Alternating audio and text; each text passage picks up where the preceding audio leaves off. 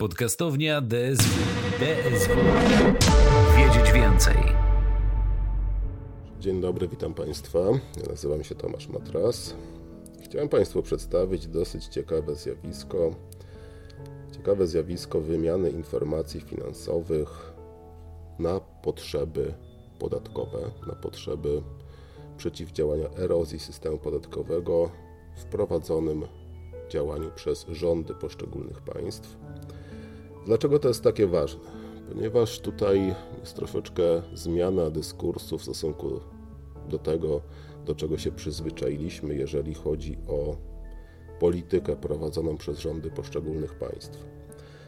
Mamy generalnie takie przeświadczenie, że polityka prowadzona przez rządy to jest konfrontacja, to jest e, konflikt, to jest współzawodnictwo, żeby zrealizować przede wszystkim własne interesy i że rządy między sobą bardzo mocno rywalizują.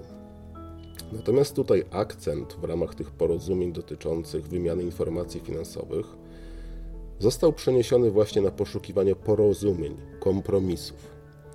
Rządy większości państw wysoko rozwiniętych oraz niektórych państw rozwijających doszły do wniosku, że wymagane jest stworzenie jednego globalnego systemu wymiany informacji finansowych dla potrzeb podatkowych ponieważ wspólnym wrogiem są osoby fizyczne, ale szczególnie osoby prawne w postaci korporacji transnarodowych, które uchylają się albo unikają opodatkowania. I w tym celu stworzono wspólny standard sprawozdawczy Common Reporting Standard, który został przyjęty w 2014 roku, wszedł w życie w 2017 roku, który ma blokować, uniemożliwiać takie zjawiska jak na przykład optymalizacja podatkowa, ponieważ z tego tytułu wiele rządów traci bardzo wysokie środki finansowe. Dlaczego w ogóle wprowadzono taką konieczność wspólnej, wspólnego działania na rzecz wymiany informacji finansowych? To wynika przede wszystkim z istotnego wzrostu mobilności podatników. Ta mobilność podatników dziś jest dużo większa niż 30, 40 czy 50 lat temu. To wynika również z rozwoju technologicznego, a co za tym idzie zwiększenia się liczby transakcji transgranicznych, dzięki temu, że możemy te transakcje realizować poprzez nasze bankowości elektroniczne, Możemy realizować te transakcje bardzo szybko. Wymagają one większych autoryzacji. W związku z tym te przepływy kapitałowe są bardzo, bardzo istotne. No istotne jest również tworzenie przez instytucje finansowe nowych instrumentów finansowych, takich instrumentów finansowych, które również mogą ukrywać, dzięki którym poszczególne osoby prawne czy osoby fizyczne mogą ukrywać część swojego dochodu, tak aby ten dochód nie został opodatkowany. I w związku z tymi trzema głównymi czynnikami proces określania wysokości należnych podatków stał się bardzo trudny do jednoznacznego ustalenia, szczególnie w odniesieniu do tych mobilnych podatników, szczególnie do tych podatników, którzy prowadzą swoją aktywność gospodarczą na terytorium kilku krajów. Krajowe administracje skarbowe nie są w stanie, nie były w stanie skutecznie zarządzać systemem podatkowym, zwłaszcza w odniesieniu do podatków bezpośrednich, czy to podatków od osób fizycznych, czy podatków od osób prawnych, jeśli nie otrzymywały informacji z innych państw. Tego typu rozwiązania polegające na wymianie informacji w formie bilateralnej wcześniej występowały, natomiast no, one nie były skuteczne, ponieważ obejmowały tylko określone jurysdykcje podatkowe.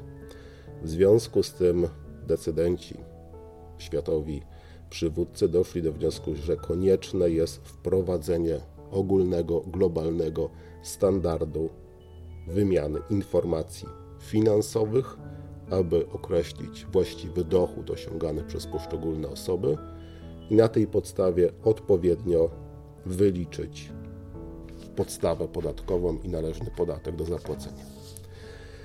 Problemem były przede wszystkim te środki pieniężne, które były przechowywane za granicą i nie były opodatkowane w takim zakresie, w jakim powinny być wliczane do wewnętrznych zobowiązań podatkowych w ich rodzimych jurysdykcjach, lub też dochody nigdy nie opodatkowane.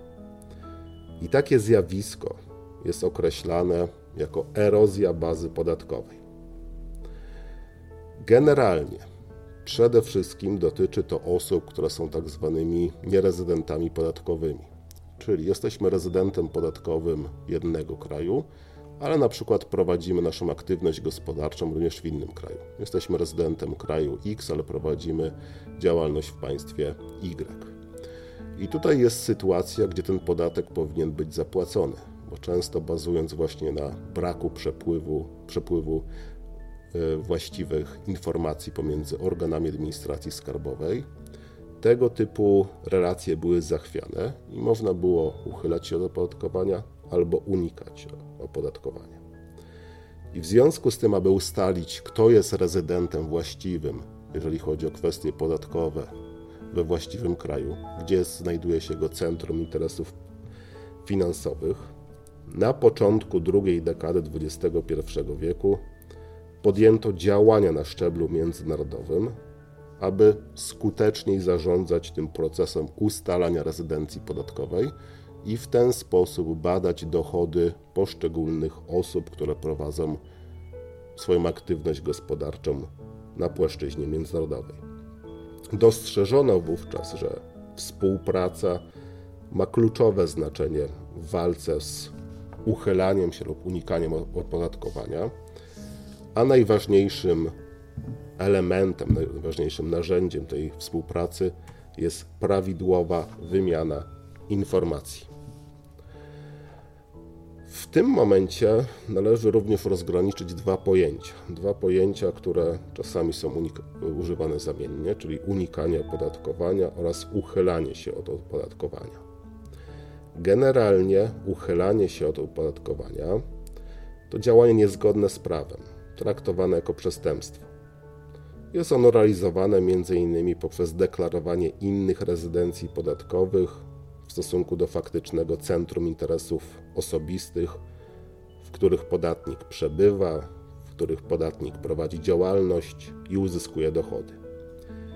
I podając nieprawidłowe dane dotyczące rezydencji podatkowej, można uniknąć obowiązku podatkowego, uciekając niejako przed właściwą jurysdykcją organów administracji podatkowej.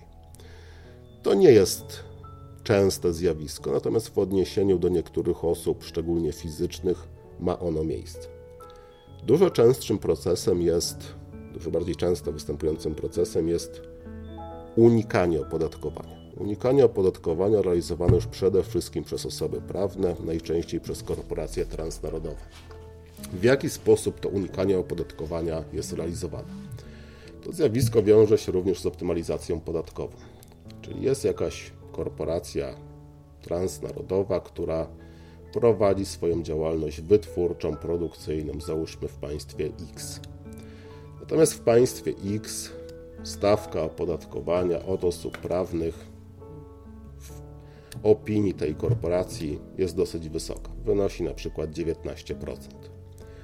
I tego typu korporacja tam produkuje określone dobra albo usługi i generuje odpowiedni dochód, dochód na poziomie przyjmijmy miliarda euro. Jeżeli ta stawka wynosi 19%, to należałoby od tej kwoty zapłacić 190 milionów euro. W związku z tym często w ramach optymalizacji podatkowej tworzone są tak zwane spółki specjalnego przeznaczenia.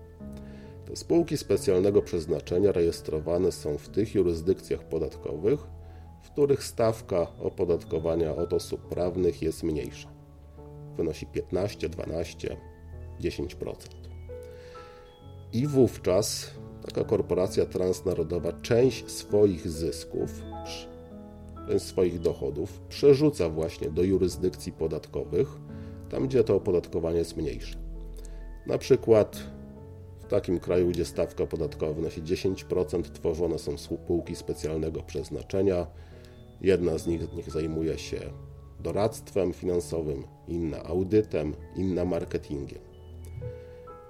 I wówczas, jeżeli jest wypracowany zysk w tym kraju, gdzie faktycznie ma miejsce produkcja na poziomie miliona euro, to załóżmy, że połowa tej kwoty jest przerzucana do tych jurysdykcji podatkowych, gdzie jest niższe opodatkowanie. Jeżeli rzeczywiście takie działania audytorskie, doradcze, marketingowe mają miejsce, no to rzeczywiście nie jest to niezgodne z prawem. Natomiast często tego typu działania one są widoczne tylko i wyłącznie w dokumentach, nie mają faktycznej mocy sprawczej. I wówczas jest płacony podatek w jurysdykcjach, gdzie jest niższa stawka opodatkowania od osób prawnych, pomimo że faktyczna aktywność gospodarcza czy całość tej aktywności gospodarczej realizowana jest w państwie, gdzie ta stawka podatkowa jest wyższa. W związku z tym ten kraj bardzo dużo traci, jeżeli chodzi o swoje wpływy podatkowe. I generalnie dynamika tego procesu bardzo, bardzo przyspieszyła w pierwszej dekadzie XXI wieku. I przede wszystkim dwie organizacje międzynarodowe zwróciły uwagę, że ten proces należy zahamować. Pierwsza to była grupa G20, grupa 20 najbardziej rozwiniętych państw świata oraz kilku krajów, które również są ważnymi krajami regionalny, regionalnymi, mocarstwami regionalnymi. Druga organizacja to Organizacja Współpracy Gospodarczej i Rozwoju, która już od wielu, wielu dziesięcioleci zauważała ten problem, narastanie tego problemu i prowadziła zaawansowane prace dotyczące tego, dotyczące tego w jaki sposób zahamować rozwój optymalizacji podatkowej czy unikania lub uchylania się od opodatkowania. Przedstawiano również określone dane dotyczące strat z tego tytułu, strat związanych z uchylaniem lub unikaniem opodatkowania. I zgodnie właśnie z danymi Organizacji Współpracy Gospodarczej i Rozwoju, rok rocznie, globalnie, te straty z tego tytułu to są wartości od 500 do 600 miliardów dolarów. Czyli wartość bardzo, bardzo duża.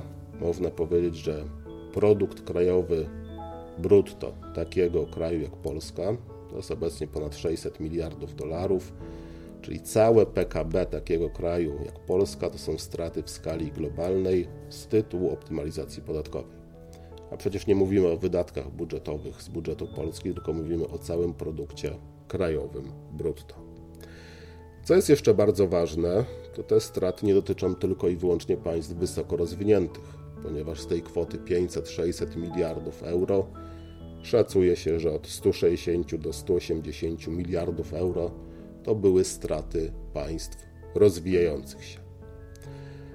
Zgodnie z szacunkami Organizacji Współpracy Gospodarczej i Rozwoju, w tzw. Tak strefach offshore lub w rajach podatkowych, które nie udzielają żadnych informacji na temat przepływów finansowych właśnie do swoich jurysdykcji, 10 lat temu, w 2013 roku, zlokalizowane było 8% światowego kapitału, co stanowiło wówczas 7 bilionów 600 miliardów dolarów.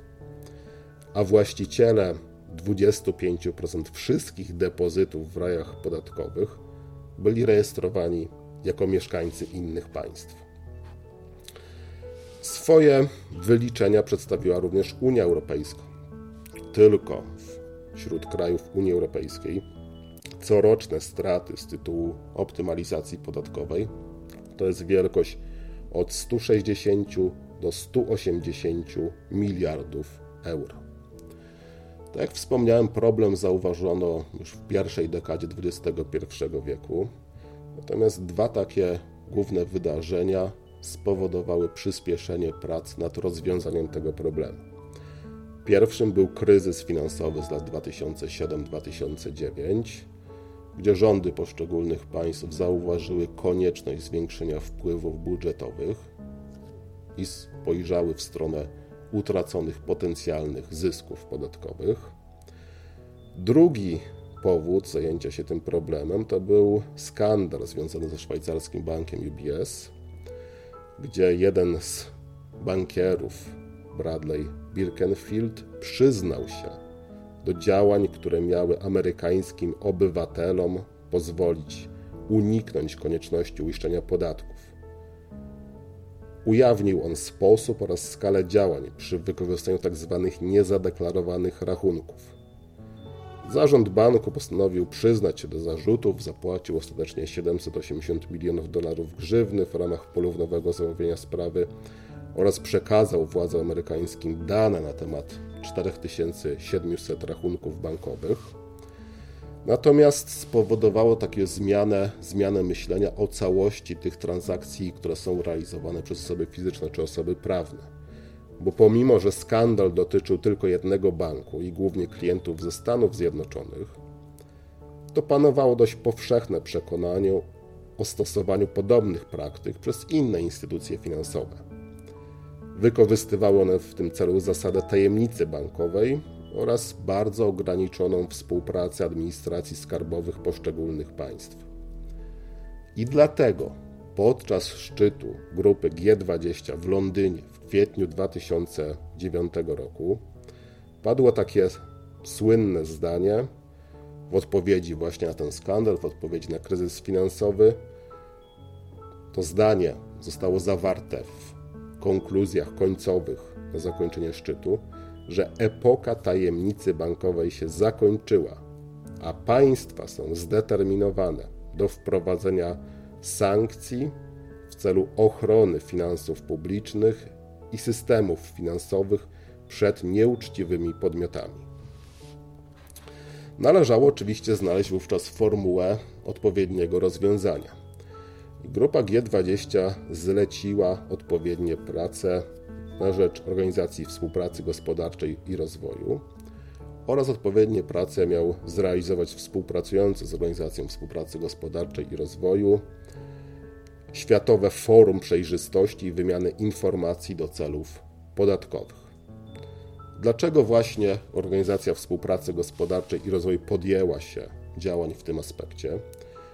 Ponieważ już w 1981 roku przygotowała ona ujednolicony papierowy formularz do wymiany informacji podatkowych pomiędzy państwami. On był używany przez państwa członkowskie OECD. W 1992 roku powstał standard w formacie magnetycznym umożliwiający przekazywanie dro danych drogą elektroniczną. Z kolei w 2004 roku nastąpiła transformacja technologiczna narzędzia. Generalnie we wrześniu 2013 roku przywódcy grupy G20 zobowiązali właśnie Organizację Współpracy Gospodarczej i Rozwoju oraz Światowe Forum Przejrzystości i Wymiany Informacji do celów podatkowych do opracowania nowych, wielostronnych ram automatycznej wymiany informacji finansowych oraz zadeklarowali pełne wsparcie dla tej inicjatywy. Samo przygotowanie dokumentu, biorąc pod uwagę wcześniejsze doświadczenia OECD, było dosyć, zostało zrealizowane dosyć szybko. Już 23 lutego 2014 roku ministrowie finansów grupy G20 zatwierdzili przedstawioną przez OECD propozycję regulacji. Kolejny bardzo ważny krok w przyjęciu standardu wymiany informacji finansowych to posiedzenie Rady Ministerialnej Organizacji Współpracy Gospodarczej i Rozwoju w Paryżu w dniach 6 i 7 maja 2014 roku, kiedy przyjęto deklarację w sprawie automatycznej wymiany informacji w sprawach podatkowych. A później, bo we wrześniu 2014 roku, przywódcy grupy G20 w australijskim mieście Cairns zaakceptowali ostateczną wersję dokumentu, która została przygotowana przez Organizację Współpracy Gospodarczej i Rozwoju. Oczywiście do tego, aby tego typu porozumienie mogło skutecznie funkcjonować, konieczne stało się przyjęcie, podpisanie ogólnej umowy. I takie wielostronne porozumienie pomiędzy właściwymi organami zostało podpisane przez przedstawicieli 51 rządów 29 października 2014 roku podczas posiedzenia Światowego Forum Przejrzystości i Wymiany Informacji do celów podatkowych, które odbyło się w Berlinie. To porozumienie zobowiązywało rządy, które przystąpiły do porozumienia, do wdrożenia we własnych porządkach, krajowych porządkach prawnych takich przepisów, które będą wypełniały zapisy deklaracji w sprawie automatycznej wymiany informacji w sprawach podatkowych. Z każdym rokiem wzrastała liczba podmiotów prawa międzynarodowego przystępujących do porozumienia. Na przykład w 2016 roku porozumienie podpisało kolejne 32 rządy. Łącznie na koniec 2022 roku sygnatariuszami porozumienia było już 112 jurysdykcji podatkowych. Przygotowanie tych przepisów wewnętrznych, no to przygotowanie przedstawiono okres przejściowy. Ten okres przejściowy obejmował właśnie lata 2014, kiedy podpisano porozumienie, do roku 2017, kiedy zamierzano przeprowadzić pierwsze raportowanie danych. I ten okres to było wdrożenie do krajowych porządków prawnych odpowiednich zapisów. Te zapisy w głównej mierze wprowadzały tak zwaną kategorię instytucji zobowiązanych. Te instytucje zobowiązane to przede wszystkim instytucje finansowe, czyli w jaki sposób najłatwiej sprawdzać dochody uzyskiwane przez poszczególne osoby prawne lub osoby fizyczne poprzez weryfikację ich rachunków bankowych. W związku z tym to również jest widoczne dla nas jako obywateli przyjęcie tego porozumienia, ponieważ obecnie każdy z nas, kiedy zakłada rachunek bankowy od 2017 roku, musi zadeklarować rezydentem podatkowym, jakiego kraju pozostaje. Jeżeli jest rezydentem podatkowym innego kraju niż kraj, którego jest obywatelem, no to wówczas odpowiednie dane są raportowane, przesyłane do krajowych organów administracji skarbowej, a te krajowe organy administracji skarbowej po przetworzeniu tych danych mają obowiązek wysłać informacje na temat odpowiedniej osoby fizycznej, osoby prawnej, jej danych osobowych oraz salda rachunku do tej jurysdykcji podatkowej, której faktycznie rezydentem jest dana osoba prawna lub fizyczna, lub taką rezydencję, jaką ta osoba zadeklarowała. W związku z tym pojawiło się, zdaniem krytyków, bardzo, bardzo dużo biurokracji, bardzo dużo obciążeń, również obciążeń na instytucje finansowe, które były zobowiązane do tego, aby wdrożyć odpowiednie regulacje wewnętrzne, przygotować odpowiedni personel, który będzie obsługiwał agregację oraz raportowanie tego typu danych i wdrożyć odpowiednie systemy informatyczne, które będą tego typu dane dotyczące nierezydentów podatkowych zbierały. Natomiast jeżeli chodzi o samo porozumienie, tak wspomniałem, pierwsza wymiana informacji nastąpiła w roku 2017. W roku 2017 ta wymiana obejmowała 49 podmiotów prawa międzynarodowego, w tym wszystkie państwa Unii Europejskiej poza Austrią. W następnym roku, już do wymiany takiej operacyjnej, faktycznej, przystąpiło kolejnych 51 państw, co sprawiło, że do końca 2018 roku w wymianie uczestniczyło 100 jurysdykcji podatkowych. Generalnie szacuje się, że do roku 2024 w porozumieniu będą uczestniczyły 122 państwa, zgodnie z ostatnimi danymi ze strony, ze strony Organizacji Narodów Zjednoczonych. Na świecie mamy 195 państw, w związku z tym nieco ponad 60% państw uczestniczy w tym porozumieniu. Natomiast jaki jest problem? Do porozumienia przystąpiły przede wszystkim państwa wysoko rozwinięte. Przystąpiły również duże państwa rozwijające się, takie jak Chiny na przykład, czy Indie. Przystąpiła Rosja. Natomiast spośród tej grupy państw tylko 34 kraje, tak zwane kraje rozwijające się. I w grupie państw, które są tak zwanymi niezadeklarowanymi, dominują państwa Afryki subsaharyjskiej oraz Ameryki Środkowej w tej grupie znajduje się również pięć państw europejskich: Armenia, Białoruś, Bośnia i Hercegowina, Macedonia Północna oraz Serbia. I państwa rozwijające się argumentują, że one nie mają odpowiednich środków finansowych, technicznych, odpowiedniej kadry, aby implementować standard. W związku z tym Światowe Forum Przejrzystości i Wymiany Informacji Celów Podatkowych przygotowało specjalny program, który będzie umożliwiał przystąpienie, pomoc w przystąpieniu tym państwom do porozumienia. Dlaczego? Bo nawet jeżeli 122 państwa będą wymieniały tego typu informacje, to osoby prawne czy fizyczne, które będą chciały uniknąć podatku, cały czas mają do wyboru 70 państw, których są w stanie ukryć ten majątek, ukryć te dochody i w dalszym ciągu nie płacić od tych dochodów należnego podatku. Nieskuteczność samego porozumienia wynika również z faktu, że o ile porozumienie, tak wspomniałem, zostało przyjęte przez Chiny, Indię, Rosję, czy też wszystkie państwa Unii Europejskiej, to nie zostało przyjęte przez Stany Zjednoczone. To jest bardzo ciekawe zjawisko. Dlaczego? Ponieważ Stany Zjednoczone wcześniej wystąpiły z odpowiednim porozumieniem, porozumieniem FATCA, dotyczącym identyfikacji obywateli amerykańskich, którzy za granicą osiągają odpowiednie dochody i mają podpisane odpowiednie umowy FATCA, przykład z Unią Europejską czy z innymi państwami, które zobowiązują te państwa do raportowania informacji na temat obywateli Stanów Zjednoczonych. W związku z tym w praktyce Stany Zjednoczone otrzymują informacje o zapłaconych podatkach i majątku swoich obywateli w innych państwach, ale nie dostarczają ekwiwalentnych informacji innym jurysdykcjom podatkowym. Bardzo dużym przeciwnikiem porozumienia, przystąpienia Stanów Zjednoczonych do porozumienia była administracja republikańska i prezydent Donald Trump.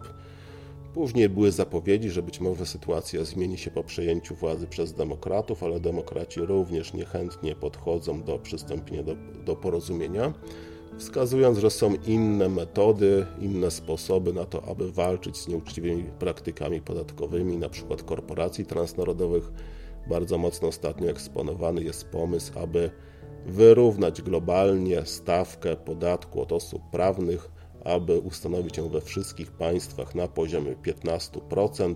W ten sposób nie będzie takich działań, gdzie poszczególne korporacje przerzucają zyski do tych krajów, w których stawka opodatkowania osób prawnych jest niższa. Zobaczymy, jak w praktyce będzie to wyglądać. Na pewno będzie to rozwiązanie do którego bardzo trudno będzie znaleźć konsensus ze, ze strony wszystkich podmiotów prawa międzynarodowego. Jeżeli chodzi natomiast, wracając już do porozumienia i do wymiany informacji finansowych w ramach właśnie tego standardu przyjętego w 2014 roku, to bardzo dużo tych informacji jest wymienianych. Generalnie na przykład w roku 2019 krajowe administracje podatkowe uzyskały dostęp do danych na temat 84 milionów rachunków utrzymywanych przez ich obywateli za granicą. Na tych rachunkach znajdowały się wówczas aktywa łącznej wartości około 10 bilionów euro. W 2020 roku, kiedy 101 jurysdykcji podatkowych uczestniczyło w porozumieniu, wymieniono dane dotyczące 75 milionów rachunków obejmujących łączne aktywa o wartości 9 bilionów euro. I Organizacja Współpracy Gospodarczej i Rozwoju, ponieważ przygotowała to porozumienie, no to przedstawia bardzo pozytywne efekty tego porozumienia. Na przykład w swoich dokumentach wskazuje, że w latach 2014-2020 jeszcze nawet przed wymianą w tym okresie 2014-17, ale w momencie, kiedy już podpisano porozumienie, udało się odstraszyć część potencjalnych przestępców podatkowych i uzyskano dodatkowe dochody we wszystkich państwach na poziomie 65 miliardów euro z tytułu zapłaconych podatków, odsetek oraz nałożonych kar na te osoby prawne i fizyczne, które starały się uniknąć opodatkowania. Około 25 miliardów z tej kwoty to były wpływy do budżetów państw rozwijających się. Co jednak warto podkreślić, 65 miliardów w okresie 7 lat to nie jest duża kwota, biorąc pod uwagę, że zgodnie z szacunkami rokroczne straty są na poziomie 600 miliardów. W związku z tym możemy powątpiewać, czy tak duża praca biurokratyczna, która jest wykonywana przez instytucje finansowe, przez organy administracji skarbowej, znajduje rzeczywiście realne odzwierciedlenie w tych faktycznych zyskach uzyskiwanych przez rządy poszczególnych państw. Krytyka standardu wymiany informacji finansowych jest jednak dużo szersza. Między innymi całemu procesowi przyjrzał się Europejski Trybunał Obrachunkowy i wskazał, że w samych państwach Unii Europejskiej jest dużo błędów w samym procesie, a co dopiero w państwach rozwijających się, które posiadają mniejsze doświadczenie, mniejsze możliwości techniczne do tego, aby skutecznie to rozwiązanie stosować. Po pierwsze, instytucje finansowe, które są zobowiązane do zbierania tych danych, wykonują to niepoprawnie, nie przykładają należytej staranności.